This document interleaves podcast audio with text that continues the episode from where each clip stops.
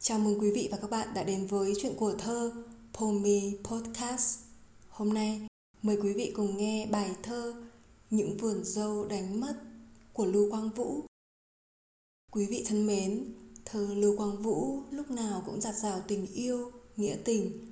Đó chẳng những là những dòng tâm tư, tình cảm anh chỉ viết cho mình anh thôi mà đó còn là những áng thơ về đời, về người, về những số phận bình thường nhất những sự thực trần trụi nhất mà thơ ca thời kỳ anh không nhắc đến hoặc lảng tránh.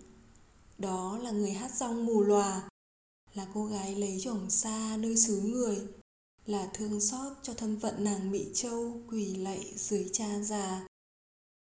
Dù viết về những mảnh đời bình thường, phiêu bạt hay nhìn về lịch sử đồ sộ, thơ anh vẫn giàu triết lý, một triết lý nhân văn, sâu sắc mà cũng rất giản dị bao dung đậm trữ tình, và đặc biệt là lúc nào cũng rất thơ. Trong bút tích bài thơ những vườn dâu đánh mất, lưu quang vũ đã để lại với dòng ghi chú, viết hộ một ông chú họ. Con đường em đi, xuống tàu ra biển trắng 18 năm không về, quán nải ngày mưa, mái chiều khói ướt. Cô bé bán hàng xưa, đã con bồng con dắt lá vườn dâu xanh ngắt, lao sao gọi bóng người. Bãi xú cát xa bồi, phải sóng này đã vỗ, đưa huyền chân bé nhỏ, theo thuyền về xứ chiêm. Đất chia cắt ngàn năm, nên lòng người rách xé. Anh về bờ sông nhuệ, đi qua cầu tế tiêu, sao lòng cứ thương yêu, khi khắp trời oán giận. Em có nhớ không em? Những vườn dâu đã mất, hàm răng xưa cắn chặt, bây giờ cười với ai?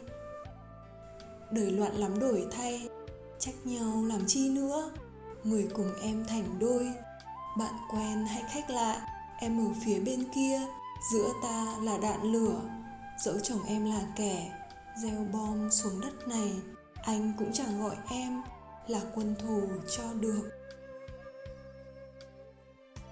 Tơ bền may áo đẹp. Mẹ vẫn giữ chờ em. Bờ đê vẫn dành em. Cỏ bông và cỏ mượt. Lòng ta nào cách biệt. Sao đất trời phân chia? Bao giờ em về? Phủ lưu hoa gạo thắm. Nong tầm đã mất. Sẽ bàng hoàng là tươi.